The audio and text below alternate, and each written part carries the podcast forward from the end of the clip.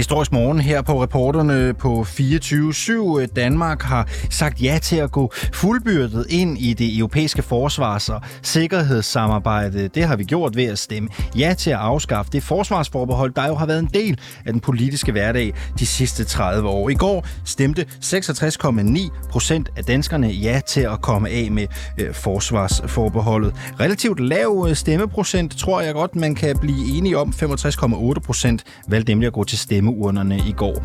Nogen, der er overall kede af resultatet, det er i øh, enhedslisten. De plæderede jo for et nej, og øh, vi har talt med Peter Velblund, det er enhedslistens forsvarsordfører. Øh, han sagde, at skulle det her have været en succes for enhedslisten, så skulle øh, stemmeprocenten have været minimum 66, og 40 procent skulle have sagt nej til at afskaffe forsvarsforbeholdet. Øh, vi talte som sagt med Peter Velblund i går aftes, og vi spurgte ham egentlig om den tumult, der har været i enhedslisten, hvor det jo har været lidt svært at komme med et klart svar på, hvorvidt NATO nu var noget, vi skulle forpligte os i eller ej, om det egentlig har haft en betydning for det dårlige øh, resultat. Og så har vi fået besøg her i vores øh, studie i Vandrehallen på Christiansborg i dig, Peter Velblom. God aften og velkommen til. God aften, tak for Folketingsmedlem for enhedslisten, forsvarsordfører. Øh, du nævnte, inden vi gik på, at det havde været en god aften, hvis stemmeprocenten kom over 66, og mere end 40 procent sagde nej. Det må være en dårlig aften i dag. Ja, altså, hvis, hvis det, så skulle stemmeprocent jo have været over 75, og over ja. 60 procent skulle have stemt nej, hvis det skulle være en rigtig god aften. Ja, det er jo det. Ja, men øh, det må vi jo konstatere, sådan er det ikke. Altså, det er jo et ret klart signal, der er kommet fra den danske befolkning her, om at øh, man ønsker at overgive kompetencen til, om man skal deltage i, i EU's forsvarssamarbejde fra befolkningen over til Folketinget. Øh, og det er bare et, et meget klart signal, og det, det er klart, det tager vi jo bare til efterretning. Maja Villersen siger i sin tale her til aften, det er jeres partiformand, at hun tror, at mange af jeres vælgere har stemt ja til trods for, at partiet har anbefalet et nej. Hvorfor det ikke lykkedes for jer at overbevise jeres vælgere? Og jeg tror, en del af det er jo, fordi det har været øh, uklart også, hvad det her øh, militære samarbejde i EU, hvor det bevæger sig hen. Øh, og, og der er det da klart, at der ligger der også en kæmpe stor opgave fra, fra ja-partierne, eller øh, partierne bag oprustningsaftalen om, at, øh, at man også har givet nogle løfter øh, her i valgkampen, altså både til, selvfølgelig både til os og de, øh, de 33 procent, der har stemt nej, men jo også de, de 66 procent, der har stemt ja, øh, at man har givet nogle garantier for, hvad det her det ikke udvikler sig til. Øh, og det er klart, det bliver vores opgave at holde dem fast på det. Det er ingen hemmelighed, at det øh, måske for mange har været lidt forvirrende at finde ud af, hvor enhedslisten har stået her på det seneste. Ikke har I været tilhængere af NATO, eller har I ikke været tilhængere af NATO? Kan du godt forstå, hvis der er noget i jeres kommunikation og ageren i partiet, der har forvirret folk? Nej, altså jeg synes jo egentlig, efter vi har holdt årsmøde, der synes jeg egentlig, vi har fået afklaret linjen øh, temmelig klart. Øh, og det synes jeg også har givet os egentlig en god platform i forhold til hele øh, kampagnen her om, øh, om øh, EU-forsvarsforbeholdet. Fordi vi jo netop betragter EU også som en kampplads, hvor vi godt kan opnå øh, progressive resultater. Men det ændrer, jo ikke, det ændrer jo ikke ved, at der har været et langt tilløb, kan man jo godt sige, op til jeres årsmøde, hvor øh, der har været mange holdninger i mm. enhedslisten til, hvordan vi sikkerheds- og forsvarspolitisk bedst øh, forvalter øh, øh, os her i Danmark. Jeg, jeg prøver bare igen. Kan du godt forstå, hvis nogen er blevet forvirret med det, de har hørt fra enhedslisten? Jamen det er klart, med det bagtæppe, der har været, altså det forløb, der har været op til, øh, kan jeg godt forstå det. Men jeg synes jo egentlig, efter det årsmøde, vi, vi havde, hvor vi fik afklaret linjen både i forhold til EU og NATO, synes jeg egentlig, vi har stået rimelig klart og også gjort, at det har været øh, forholdsvis let at kommunikere øh, også det budskab her i valgkampen. Øh, altså også i forhold til, til forhold til, både i forhold til EU og i forhold til NATO. Øh, men det er klart, at hele det forløb, der har været inden, øh, og den usikkerhed om, hvad det her det betyder for den generelle sikkerhedsmæssige situation i, i Europa og på global plan, både med, med Ruslands øh, invasion af, af Ukraine, men jo også øh, klart det, at, at USA også begynder at orientere sig mere mod, mod, øh, mod Kina og det sydkinesiske hav. Øh, det, det har jo skabt en, en helt anden baggrund for, for hele den afstemning her. Jeg vil også gerne lige prøve at dykke lidt ned i øh, det med stemmeprocenten, fordi mm. det, det har vi jo overblik over nu. Vi ved, at stemmeprocenten den var på 5, eller er på 65,8 procent. Det er altså 6 procentpoint mindre end ved afstemning om retsforbeholdet mm. i 2015. Hvad tænker du, når du hører den lave stemmeprocent?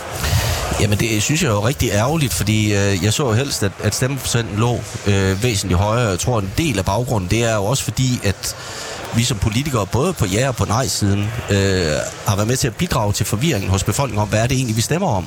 Øh, og d- altså, vi har i hvert fald meget i vores kampagne fokuseret på, kampagnen skulle handle om det, det konkret handlede om, nemlig konsekvenserne både af øh, det militære dimension i EU, men også hvad en afskaffelse af forsvarsforbehold vil betyde. Men altså, jeg synes for afstemningsresultatet i sig selv, Altså, det er så fuldstændig klart, at, øh, at der mener jeg ikke, at en, at en lav øh, stemmeprocent er med til at skabe tvivl i forhold til det. Det havde været noget andet, hvis det var en meget snæver afgørelse, men man må alligevel sige, at det er et meget klart signal, der bliver sendt fra befolkningen her. Så det er et stærkt ja-mandat? Altså, det er et, et meget klart ja, men det betyder jo ikke, at øh, det så øh, har som konsekvens, at så kan ja-partierne bare skalte og valte med det mandat. Det er jo lige præcis også vores opgave at sikre, at øh, de løfter, som ja-partierne har givet, ikke bare til os og til dem, der har stemt nej, men jo også til de 66 procent, der har stemt ja, hvad det her øh, det får konsekvenser, og hvad man i hvert fald ikke vil gøre. Nu blev det så et ja til at ophæve forsvarsforbeholdet et markant. Spørgsmålet er så, vil enhedslisten konsekvent stemme nej til alle former for forsvarsmæssig deltagelse i EU? Nej, det vil vi ikke. Altså, vi har også øh, sagt, at det er jo en helt forfejlet diskussion at sige, at øh, den eneste måde, vi kan deltage internationalt på, det er gennem, øh, gennem EU's militære dimension. Øh, vi har jo for eksempel i forhold til Bosnien opfordret til, at man fik åbnet en ambassade igen i Bosnien, øh, at man deltog i minerydningsaktioner. Og det er klart, at selve den EU-aktion, der er i, øh, i Bosnien, øh, synes jeg absolut er den mindst problematiske. Øh, så i det omfang, vi kan bidrage øh, i forhold til at skabe stabilitet i forhold til, til Balkan og, og i Bosnien, er jeg sådan set åben over for det. Når vi har sagt, at vi anbefaler et nej, var det netop fordi, når vi så det samlede billede øh, af de aktioner, der var, øh, så tegnede det et problematisk billede. Så hvor... hvad er det så enhedslisten vil sige nej til? Hvad er det for former for forsvarsmæssigt samarbejde, som I vil sige nej til fremadrettet med det resultat, vi har nu? Jamen, der har vi jo en konsistent linje. Altså, det er jo sådan set uanset, om det er, foregår i EU-regi, eller om det foregår i FN-regi. Altså, vi vil ikke bidrage til aktioner, hvor der kan skabes tvivl om øh, forhold til menneskerettigheder, eller overgreb på civile, eller hvor indsatser bliver brugt til at sikre adgang til, til fossile øh, ressourcer. De aktioner vi vil naturligvis stemme nej til, og, og vil øh, kæmpe for, at det ikke bliver et som sted, Mali eksempelvis. Som Mali, som Mozambique, som den centralafrikanske republik, som aktionen i Libyen, som Tyskland jo pt. trækker sig ud af, fordi der foregår menneskerettighedskrænkelser, som man ikke ønsker, at tyske soldater skal deltage i. Det ville være en katastrofe, hvis vi så møder Tyskland, hvor de er på vej ud af døren, og vi så er på vej ind. Mener du, at øh, Danmark er blevet et mere usikkert land? Har vi positioneret os mere usikkert med det ja i dag? Nej, det har vi ikke. Altså man kan sige, det der er sket med ja i dag er, at man har flyttet kompetencen fra befolkningen og så over til Folketinget, og så bliver det jo en kamp, vi skal kæmpe øh, konkret i Folketinget.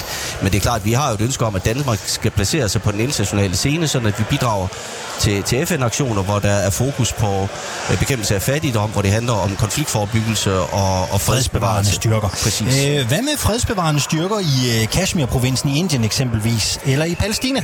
Ja, det kræver, at der er en... Altså, Palæstina er vi jo faktisk til stede med, med en civil indsats øh, i dag, men, men altså i Kashmir kan man sige, det, altså, det kræver, at der er en fred at forsvare, øh, og derfor så, så kræver det også, at der er en forhandlet løsning, før man kan sende soldater ind, ellers så Ja, der har jo været tilfælde, hvor man har sendt fred, fredskabende øh, missioner ind også, men, men det er klart, der er vi jo oppe i en anden kategori, hvor det betyder, at så skal man bruge våbenkraft til at skille parter ad også, og det er jo noget andet, end, end at skulle bevare en fred. Nu skal jeg bare lige høre, øh, den her valgkamp, mm. der har jo været en masse snak om stemmesedler, og, og hvad der stod på den der stemmeseddel, og det der lovforslag. Og så har der været noget med nogle tal over fra... Øh, over fra øh, Morten Bødskovs ja. kontor, som måske øh, var lidt misvisende. Og Nej, så... de var nok misvisende, må vi sige. de var misvisende, okay. Ja. Kan du ikke lige prøve at fortælle, hvad var det, der skete der med, med Morten Bødskov? Nå, jo, det der var, var problemet var, at vi spurgte øh, efter, hvad, hvad Sverige, havde, Sverige havde haft øh, af udgifter til, øh, til EU's udrykningsstyrker. Øh, og og det, øh, det forsvarsminister svarede på, var jo... Øh, hvilke udgifter der har været til de konkrete indsatser, og ikke hvad der havde været for at opretholde det bredskab, der var nødvendigt. Øh, og derfor så er det klart, at, øh, at det var jo ikke præcist øh, det, der blev svaret. Men jeg synes, det, altså det man kan sige generelt i forhold til det her, er jo den problemstilling, der har været med, at man har hastet den her afstemning igennem øh, hvor vi også kunne hastebehandle den i Folketinget. I stedet for det, den... der, det, man har jo vidst det i mange måneder, at den her ja, folkeafstemning. Ikke desto, ikke desto mindre, så var det jo nødvendigt at, at, at behandle det som en, øh, en, øh, i en hasteproces i Folketinget, hvor vi havde øh, et døgn øh, til at stille spørgsmål og få svar. Altså, og det er utilfredsstillende. Jeg synes, hele processen omkring diskussionen om, hvad der skulle stå på stemmesedlen, øh, hvad det konkrete afstemningstema var, giver, jo- har været udtryk for, at det her det har været en proces, man har hastet igennem, og det synes jeg er forkert, når det er så fundamentalt øh, som, som en folkeafstemning. Har regeringen svindlet sig til en sejr? Nej, det har de bestemt ikke. Altså, jeg synes bare, det er en uskik, når man afholder en Okay, men har de, folkeafstemning. har de brugt ufine metoder? Nej, det synes jeg heller ikke. Altså, Men du siger, de fusker med tallene. Nå jo, altså det er klart, og det konkrete spørgsmål omkring, øh, hvad Sverige har haft af udgifter, øh, det er noget, vi kommer til at, at forfølge efterfølgende også. Øh, Hvordan det? Nå, vi skal have en redegørelse fra, fra forsvarsministeren, det har vi allerede bedt om, øh, for hvorfor man har øh, svaret på noget andet, end det man er blevet spurgt efter. Her til sidst, Peter Velblund. Nu er det blevet et øh, ja til at kvitte forsvarsforbeholdet. Enhedslisten og NATO. Det er tilbage Er vi stadig in it to win it? Er vi stadig positive over for NATO, eller er det nu, vi skal til at kigge efter en anden løsning? Ja, hvis du spørger efter, om vi er positive over for NATO, så vil jeg sige, der er... Nej, en- nej. Ja, okay, Det er der, er, fordi der er en række problemstillinger i, ja, ja. i forhold til NATO, bare, som er, vi er stadig, er vi stadig med i enhedslisten? Er vi stadig tilhængere af NATO? Skal vi stadig være med i NATO?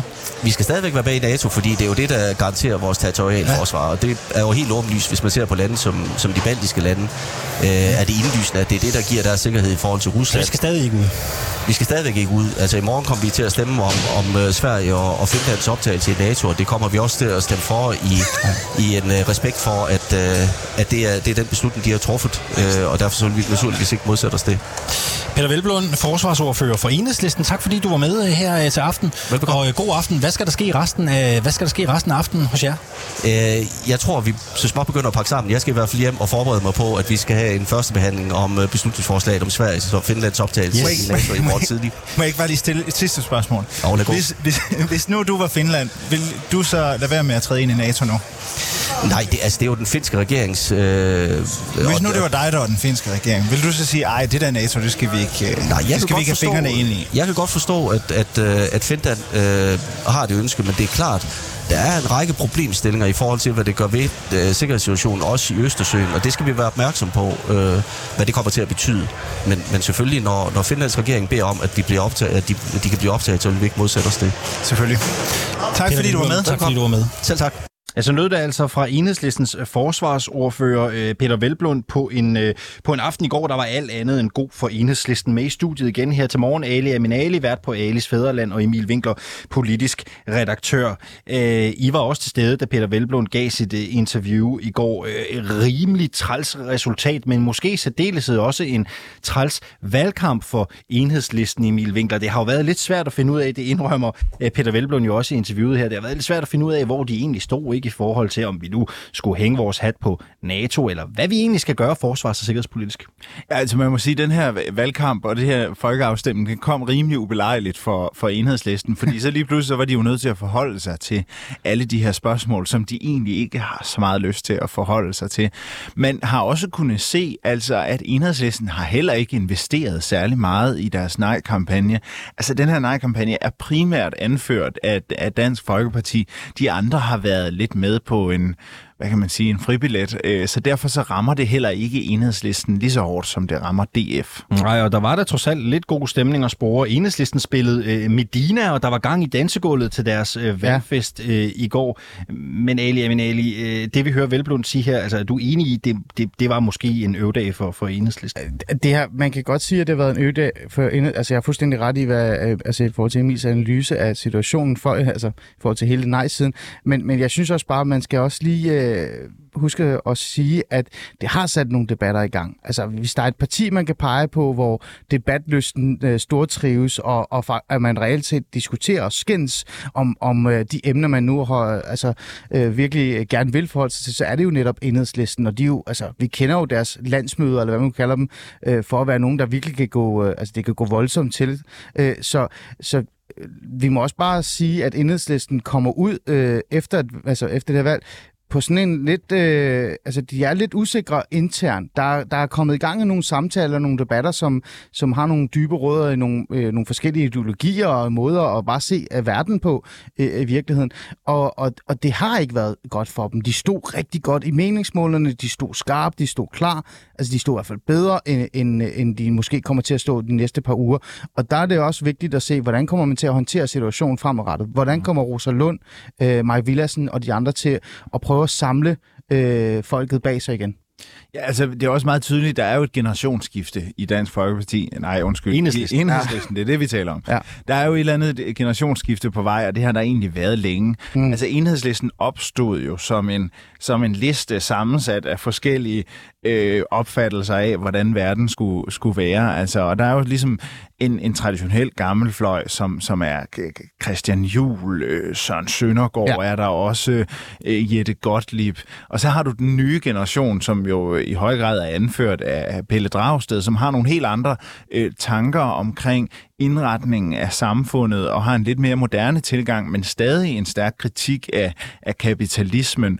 Så Enhedslisten er bare et ret specielt parti, og det, jeg vil give Adi ret i, at det, det er jo interessant med deres landsmøde, fordi generelt blandt de fleste partier, så er landsmøder ret kedelige. Ja, fordi det, det, er bare, øh, det er bare sådan et, et, et, et show, hvor man klapper lederen ind, og så glæder alle sig bare til aftenfest. Ja, tingene er blevet sat på plads, ikke? Der er, man ved, hvad dagsordenen er, man ved, hvor opbakningen er der.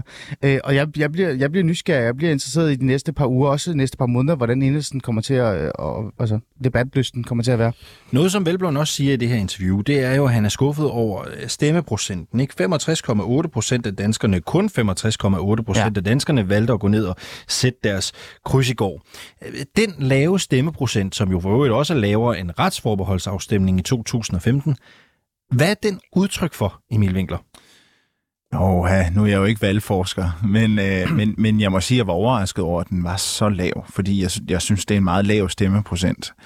Øh, men, men, men det er jo et, et, et, i høj grad et udtryk for, at generelt, når det kommer til EU-spørgsmål og de her folkeafstemninger, så føler danskerne ikke den samme forpligtelse, og måske heller ikke det samme ejerskab til at, at, at gå op og stemme. Det, det har man også set øh, tidligere. Øh, men ved folke, folketingsvalg, der er der jo en, en meget, meget høj valgdeltagelse. Så det er fordi folk føler et andet ejerskab og en anden pligt til at gå op og stemme. Hmm. Øh, du, du har fuldstændig ret. Øh, jeg går bare rigtig meget op i det her mandat, altså det folkelige mandat, man, man giver. Derfor er jeg også meget øh, øh altså ivrig tilhænger af at holde øje med den her stemmeprocent. Jeg så en, en lynanalyse, øh, øh, som blev lavet her af Øjvind Hesselager, øh, som er den her øh, lidt, øh, hvad kan vi sige, skarp, dygtig, kritiske jagt til journalistik, politik og sådan noget. Tidligere chefredaktør på Fagbladet Journalist. Præcis. Han lavede den her lynanalyse, øh, som var, at 44 procent af de danskere, der kunne stemme tirsdag aften, sagde ja til at afskaffe forsvarsforbeholdet, men 54 procent stemte nej, eller stemte i virkeligheden ikke.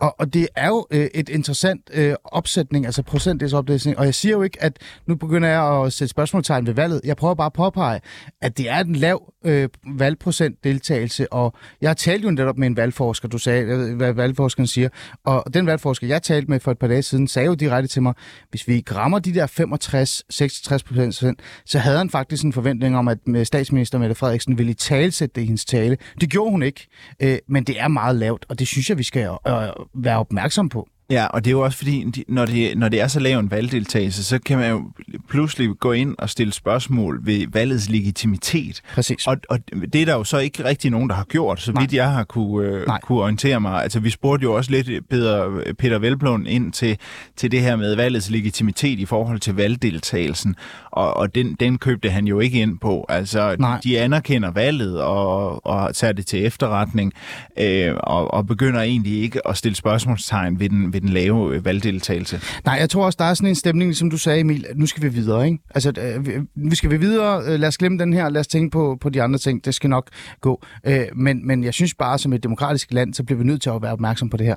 Og vi, vi kommer også til at opleve, at partierne ja, øh, kommer til at, at, at rende ret hurtigt videre, ja, men, men jeg tror, at sådan et parti som Venstre kommer til at bruge det her rigtig meget, ah, ja. øh, både ja. internt og eksternt. Ja, absolut. Det er, det er min klare forventning. Ja. Altså, når vi også hørte Jakob Ellemanns tale i går, han var virkelig bombastisk. Ja. Altså, ja. han brugte nogle meget store ja. ord, at det her er en sejr for friheden, ja. for sammenholdet. Det er en kamp mod Putin. Ja.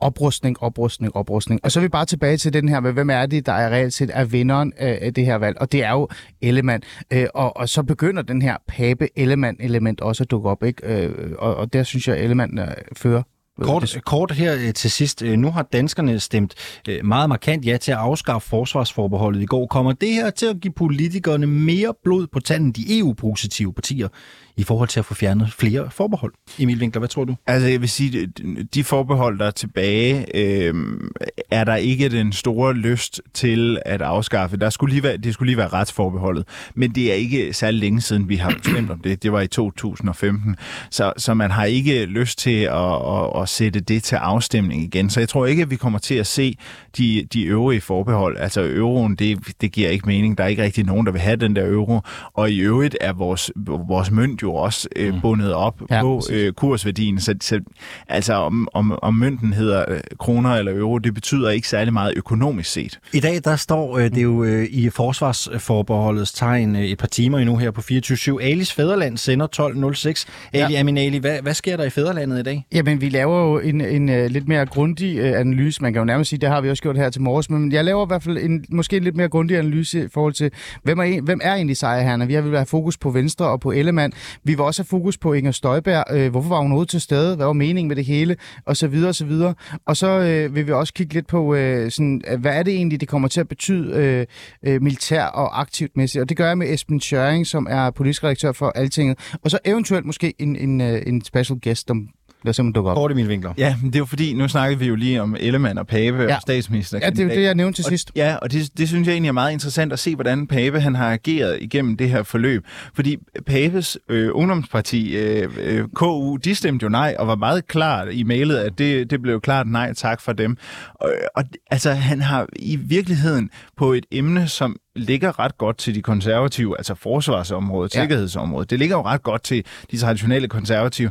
Der har han ikke formået at kunne, kunne altså brage ordentligt igennem. Nej, det har han Men nemlig det virker som om, at han, han er blevet lidt, altså, øhm, han har fået nogle slag oven på, på, på sagen med Claus Hjort, hvor, øhm, hvor konservative jo endte med ikke at stemme for mm. at ophæve Claus Hjort Frederiksen, den tidligere forsvarsministers immunitet. Ja. Og det virker som om, han har været lidt træt øh, efterfølgende. Det sidste er i hvert fald ikke øh, sagt. Øh, Tak, fordi I kom øh, begge to. Øh, Emil Winkler, politisk redaktør her på 24-7, og Ali Aminali, vært på Alis fædreland. Og med det så er vi også færdige med reporterne her på 24.7 på sådan en historisk øh, morgen. Mathias Møller Damborg Sørensen har produceret. Jeg hedder Alexander Vils Lorentzen, men bliv endelig hængende.